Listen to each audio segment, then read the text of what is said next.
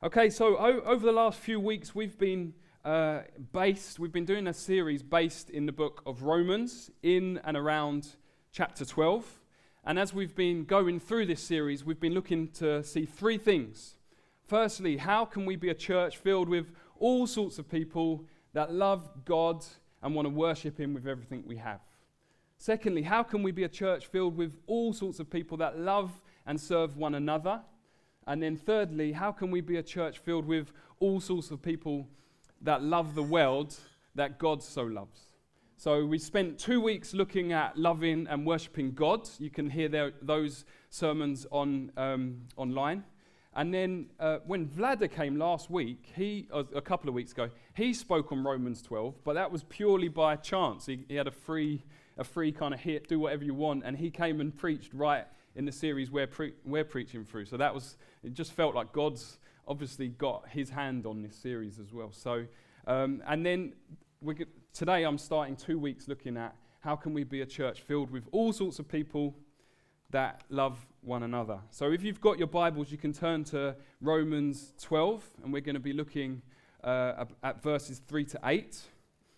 Uh, but while you're looking for, for that, I'm not actually going to read it for a few minutes because I want to get you ready to read it. Um, the reason being is sometimes um, if, if we, when you uh, go through a, a, sermon series and you kind of cut things up into smaller chunks, that's really helpful because it means you can get right down into what is the meaning, what is Paul trying to say through this, um, this passage. But you can miss some of the flow of what he's trying to say, some, some of the thought, kind of the overarching theme of what he's trying to say. And so um, I wanted to remind us of some of what Paul had already said beforehand. So, two weeks ago, or three maybe, Paul Brown spoke from Romans 12, verses 1 and 2. And in that sermon, he just made the point that worship is not just an event that takes place, but it's a lifestyle given over to God.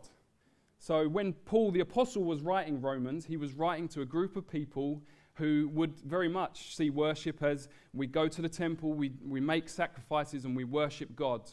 And Paul was saying things have changed because of what Jesus did on the cross. In view of God's mercy, things have changed. And our lives now are spiritual acts of worship.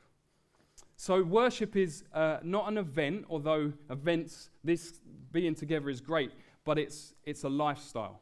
Okay? And in the same way, I want to say today church is more than just an event.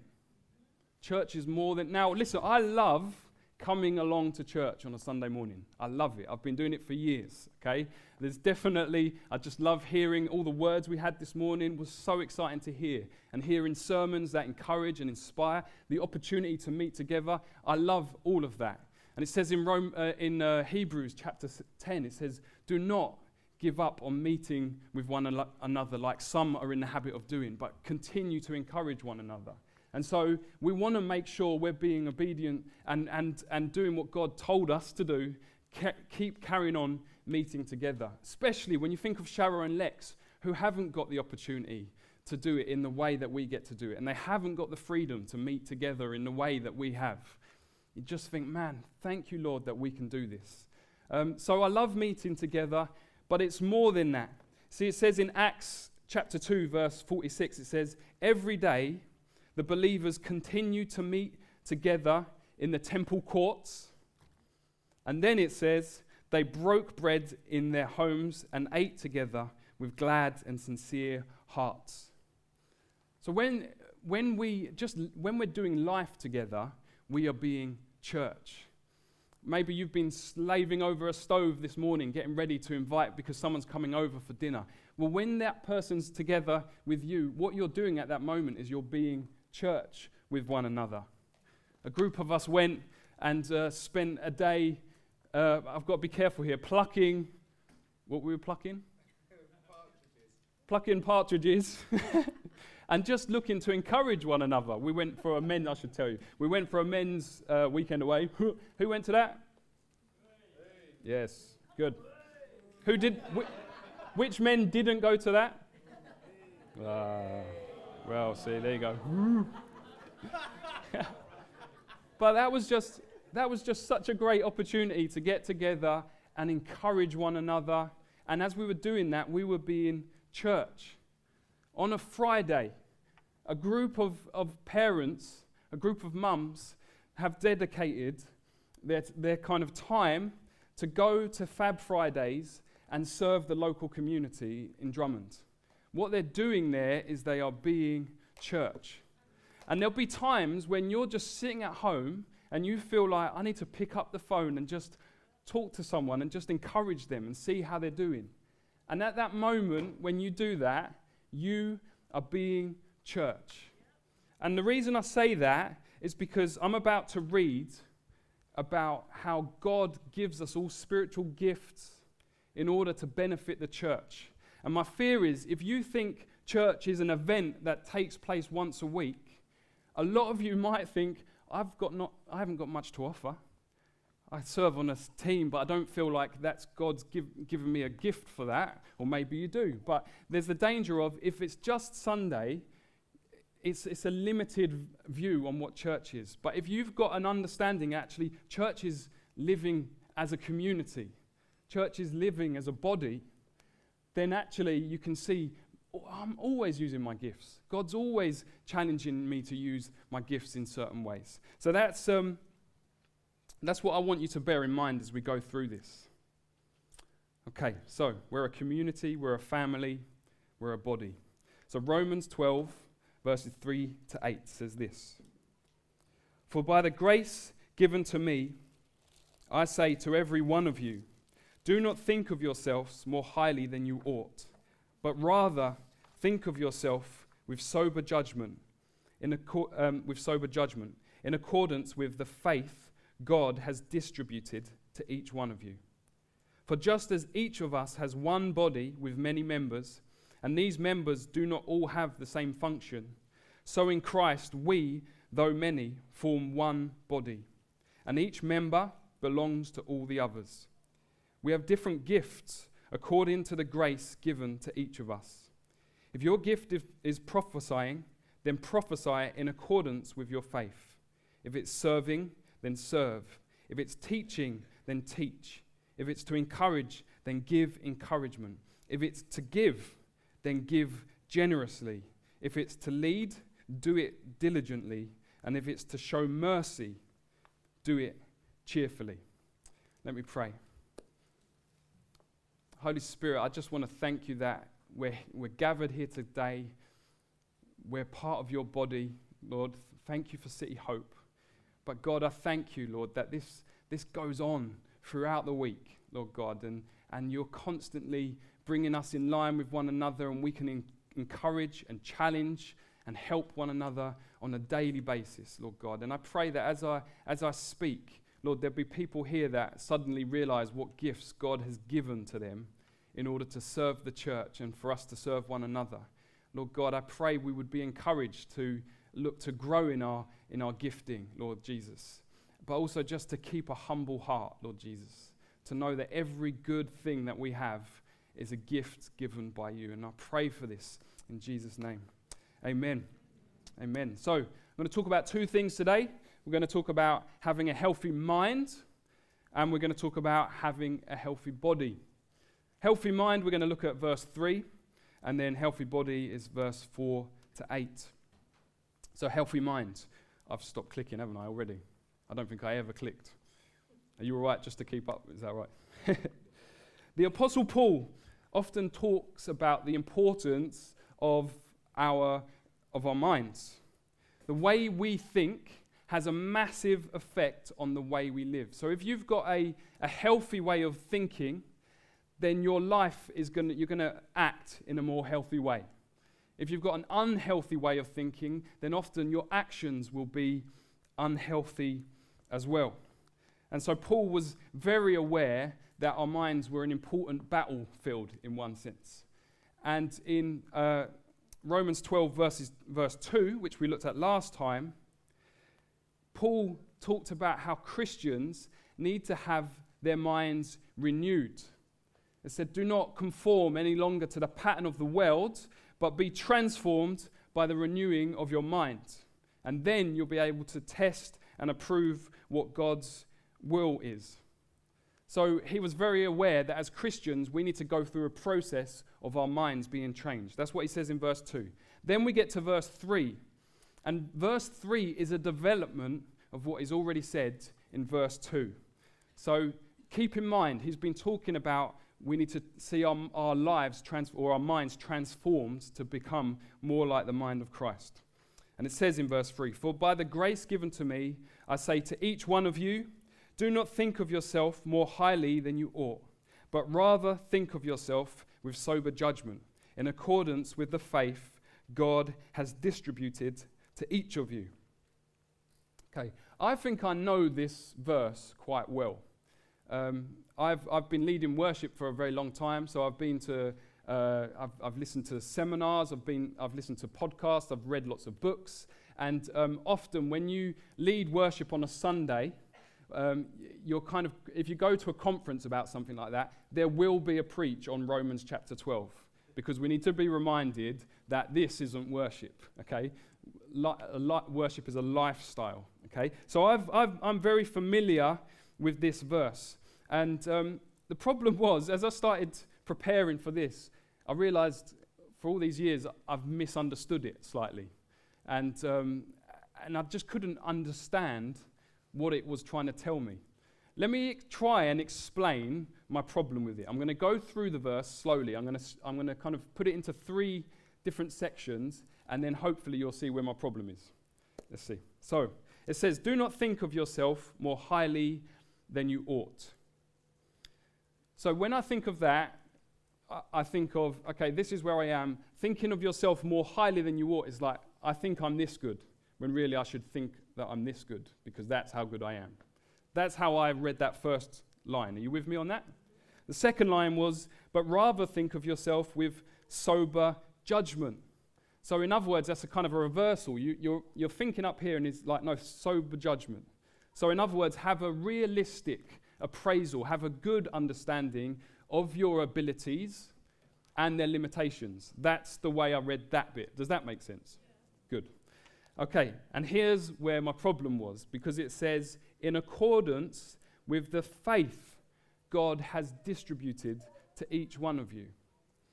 And I found it really hard as I was reading that. And actually, I looked at quite a few commentaries, and I feel like they kind of ignore that last bit in accordance with the faith God has given you.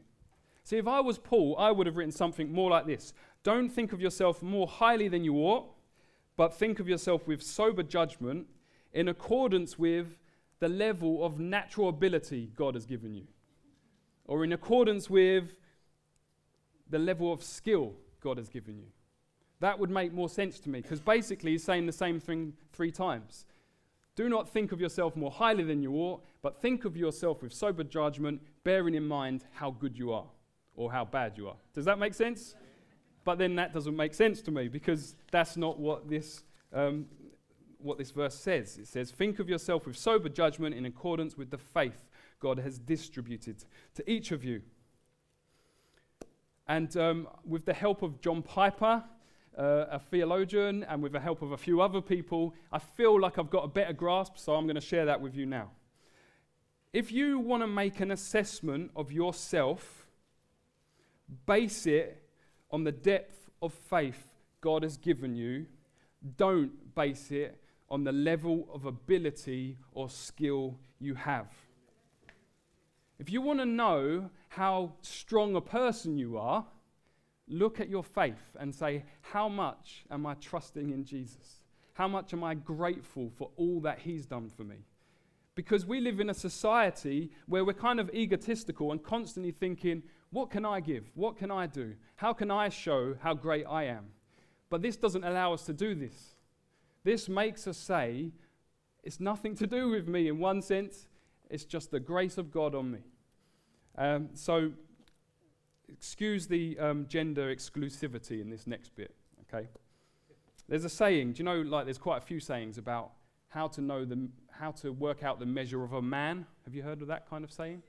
So you've got Plato. He says, the measure of a man is what he does with power. Joe Biden, who was a, um, what was he? Vice President, well done. Anyone know? Let's see. Does anyone know what he said about it?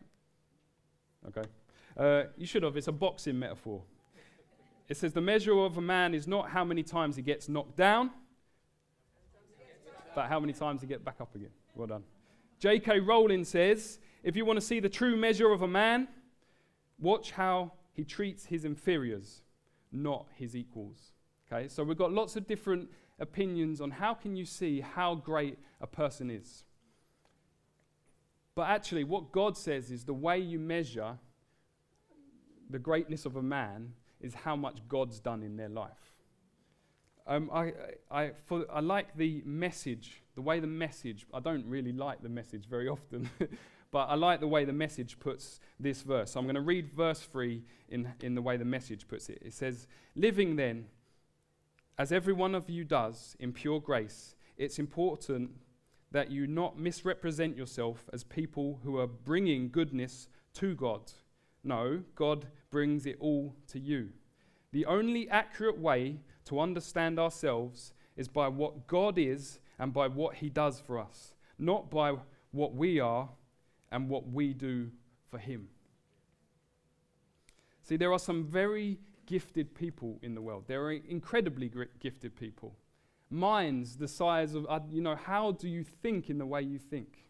Their, their, their natural ability will just, just put you in awe. You'll be like, wow, how, how incredible is that person? But actually, there's a sense of all of that ability, all of that wisdom, all of that perceived knowledge is futile if it doesn't kind of marry up with faith in God. Because one day they'll stand before God and say, He'll say, Your wisdom. What did it mean?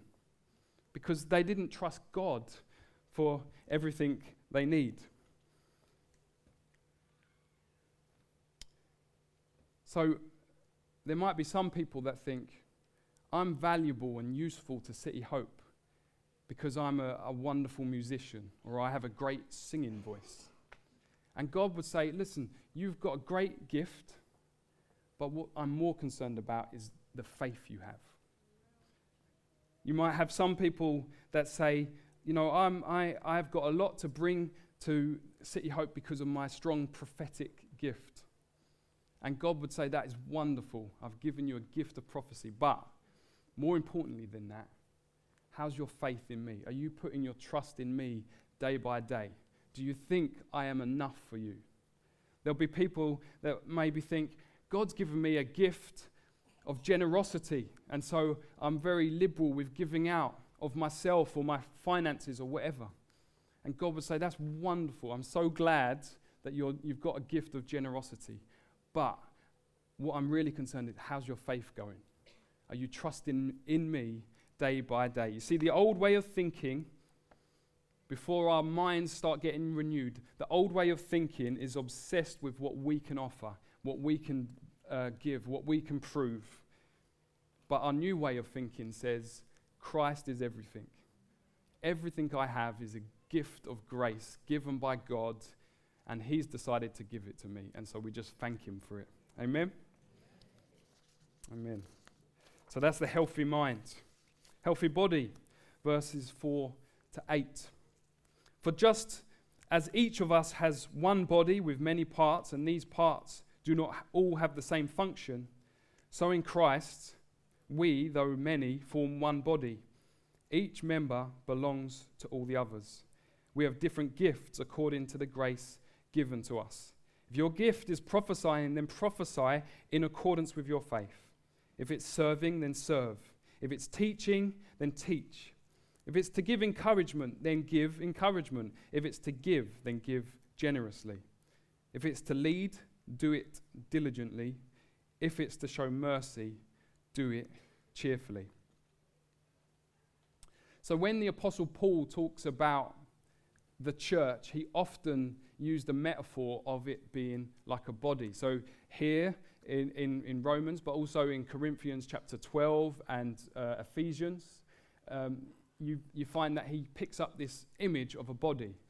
And it's a very simple thing. It's like I've got a body, different parts of my body do different things. My big toe helps me keep balance. My foot helps me to stand. My, my legs help me to move around. My arms help me to pick things up. My face just makes everyone happy. Oh, sorry. No, I shouldn't, I shouldn't have said that. I hadn't written that down. Um, but we, we've all got different, you know, our bodies have all got different functions. Okay. Now, Rogerio. Do you want to stand up, Rogerio? Do you want to put your hands in the air? Oh, good. look at that. Can everyone see? Rogerio, how's your hand, man? Oh, good. Yeah. Now, how, how frustrating has it been that your hand has been out of action?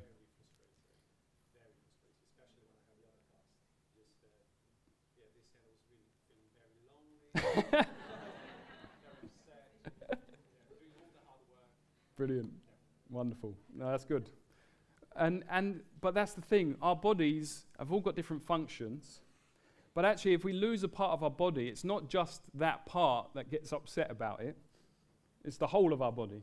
Okay, so your other hand, you and your body has to compensate. So, in other words, if you don't have a particular part of your body, then you're, you're in some way slightly weaker for it. And in the same way, as a church, this tells us, and he tells us, in fact, I, I think they um, read it in Peter as well this morning. Someone who, who brought it? Marlon brought it in, in, in the message of Peter as well. Um, this church has been, uh, is filled with individuals, and God has given each individual gifts. It's not just one gift, many gifts. And, all of, and the gifts that God has given you are to serve the church. It's, to, so that we can serve one another. Now, the, the lists, I should just say, the lists that Paul makes of gifts, that's not an exhaustive list. There are other gifts. Um, I, th- I, was reading in systematic theology that there's like 27 gifts if you count them all up. But he would say, the guy that wrote this, actually, that's, he's not trying to give you a comprehensive list. There's loads of gifts that God gives out to the church. And the question is, what gifts has God given you, and are you using them? Because if you're not using the gifts that God have, has put in you, then our church is weaker for it. It's like we haven't got a hand working or we haven't got a foot working. And so I want to challenge us today, and it would be a good thing if you're in a connect group or just meeting up with mates. you know, we did this at the weekend as well, uh, the men's weekend. Just challenge each other. What gifts have, has God given given you. Or tell people what gifts they see God has put into them. Because what we need to be doing um, is using our gifts so that we can become stronger as a church. So our body can grow in that sense. Um, while we were away at the weekend, one of the one of the kind of things that came out a few times, I think Pete spoke about it, and then a few other people did, was the importance actually of us encouraging one another in order to go to the next level. And, and the importance of us using our gifts in order to go to the, the next level of growth as a church. And one of the things that's been quite exciting recently are things like uh, John Greenway and the team have been doing the, the school, the, what's it called? Bible school. And that's a really great way of people saying, God's put gifts in me and I want to grow in those gifts. Your connect groups, your connect communities are all ways that are helping us grow in the gifting that God has put in us. So don't just take it for granted that you just turn up and do whatever. Commit to growth. Say, God, you've given me gifts, you've given me a certain measure of faith for that gift. Now help me grow to the next level of faith. Because then, as a church, we grow. Now, is sometimes people find it hard to work out what their gifts are. Um, and the, the two ways of doing it is one, what makes you tick? What, what do you care about? What I think um, Vlada talked about it. What zeal has God put in your heart? That will give you a good indicator as to what gifts God has put in you. Because the gifts enable us to do what God has called us to do. Okay? So, so there's one way. Ask, what, what has God put a passion in me? Number two, ask other people, what do you see in me? What giftings do you see in me? Uh, Rick Warren, I always find it hard to say his name, Rick Warren, um, when he talks about spiritual gifts, he gives you two things just to be aware of. Firstly, he says, beware of gift envy. And secondly, beware of gift frustration. So, gift envy, the idea is um, it's not that God's put a gift in you necessarily, it's that you see a gift in someone else and think, oh, I wish I had that gift. And you just get a bit jealous or you try and make it happen. Now, it's not wrong to want other gifts. It says, eagerly desire spiritual gifts. Okay, so there is a, a healthy way of wanting gifts that you don't have, but there is a dangerous thing uh, of, of gift envy. And then the other, the other danger with gift is gift frustration. So if, you, if you've been given the gift of serving, and there are people in this church, well, I, I mean, serving in this church is phenomenal.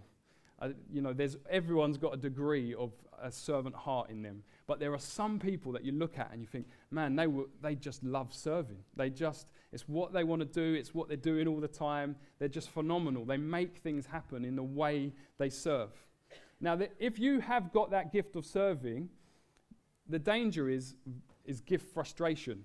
So you look at other people and say, why aren't they caring about this as much as I am? Or why aren't they putting in as much effort as I am? You see this in the story of Mary and Martha. Which one? M- Martha is at, no, Mary is at the feet of Jesus. Yeah? Martha is out there serving. And what's happening to her? She's getting frustrated. Now, I don't know whether this is the case or not, but I wonder whether there's something God's put on her a, a kind of gift of serving, and yet she's getting frustrated because her sister isn't in the same, in the same place. And actually, so we need to be careful that we don't get frustrated or that we don't get envious of other people's gifts. Um, I'm going to skip forwards now and just uh, I'm going to ask you a few questions and then finish with the best example. Question one When you strip away the business of church and the craziness of life, how strong is your faith in God? So, in other words, if you were told, actually, I don't want you to do that ministry anymore, or you haven't got the opportunity to serve in this particular way, how strong at this moment is your faith in God? Because that's the thing you need to keep a close eye on your relationship with God, your faith in God. Second question What gifts have, have, has God given you to bless the church with? If you don't know, talk to someone about it. I bet, I bet within 30 seconds they'll be able to tell you this is one of your gifts, definitely. Okay? And, and pray about it. Ask God, what, how can I do that? And secondly, are you functioning in that gift? God's put something on your heart, but you're not actually going to do anything about it. You're not functioning in your gift. So make sure you're th- functioning. And the third question is oh no, that was the third question. Sorry. Brilliant. Okay. I just want to finish by just talking about the ultimate example of uh, servanthood. So I don't know if you know the story of um, the sons of Zebedee. They come to Jesus, or the, their, their mum. So these, these sons are, are, both two of the disciples. And uh, their mum comes to Jesus and says, Can you grant it that my two sons sit on either side of you in, in the kingdom of God? And Jesus says, You don't know what you're asking. You wouldn't be able to drink the cup that I've got to drink. And they say, Yeah, no, we'll be able to do that. That's fine. And uh, a little bit later, the, disi- the other disciples find out that these two disciples had asked Jesus that they could sit next to him. And the disciples get all cross. And then Jesus says this, and, and this is the difference between the kingdom of the world and the ways of the world and the kingdom of God, right? Top down. If we allow this to kind of penetrate, it's stunning. It says, Jesus says, You know that the rulers of the Gentiles lord it over them, and their high officials exercise authority over them. Not so with you. Instead, whoever wants to become the greatest among you must be your servant, and whoever wants to be the first must be a slave. Just as the Son of Man did not come to, ser- to be served, but to serve, and to give his life as a ransom for many you wonder why, why does it matter that we serve one another? It's because Jesus is ushering in his kind of kingdom. The kind of kingdom where he where he serves us. I just find that incredible. J.K. Rowling, right? I'll go back to, to her quote. J.K. Rowling said, If you want to see the true measure of a man, watch how he treats his inferiors. Jesus, the Son of God, giving his life up for us. That's incredible. That's incredible.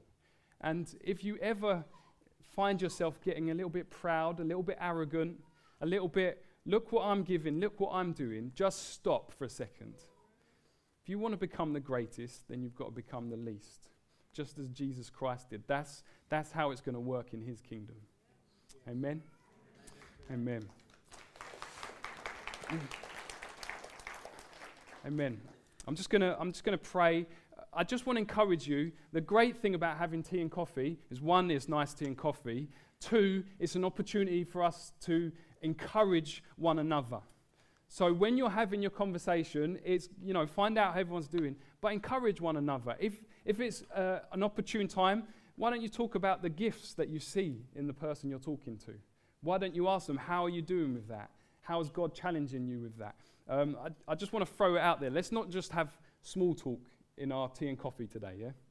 Let's, let's, let's challenge one another and ask God to speak into our lives even through that time. Let me pray. Lord Jesus, I thank you you've been with us today. I thank you that you are always with us as we heard in the worship, Lord. You are just so stunning, so wonderful.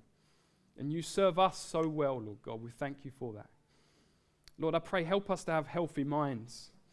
Lord, I pray, God, we wouldn't be people that base our confidence on, on what we do and what we give and all of that kind of stuff, but we would base our confidence in the knowledge of you and everything you've done for us and who you are to us. Lord God, and give us a healthy body, Lord God.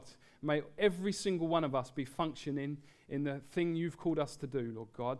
Pray, help us call it out of one another. Help us encourage one another, Lord, so that as a church, as a body, we would become stronger. I pray that in Jesus' name. Amen. Amen. Amen.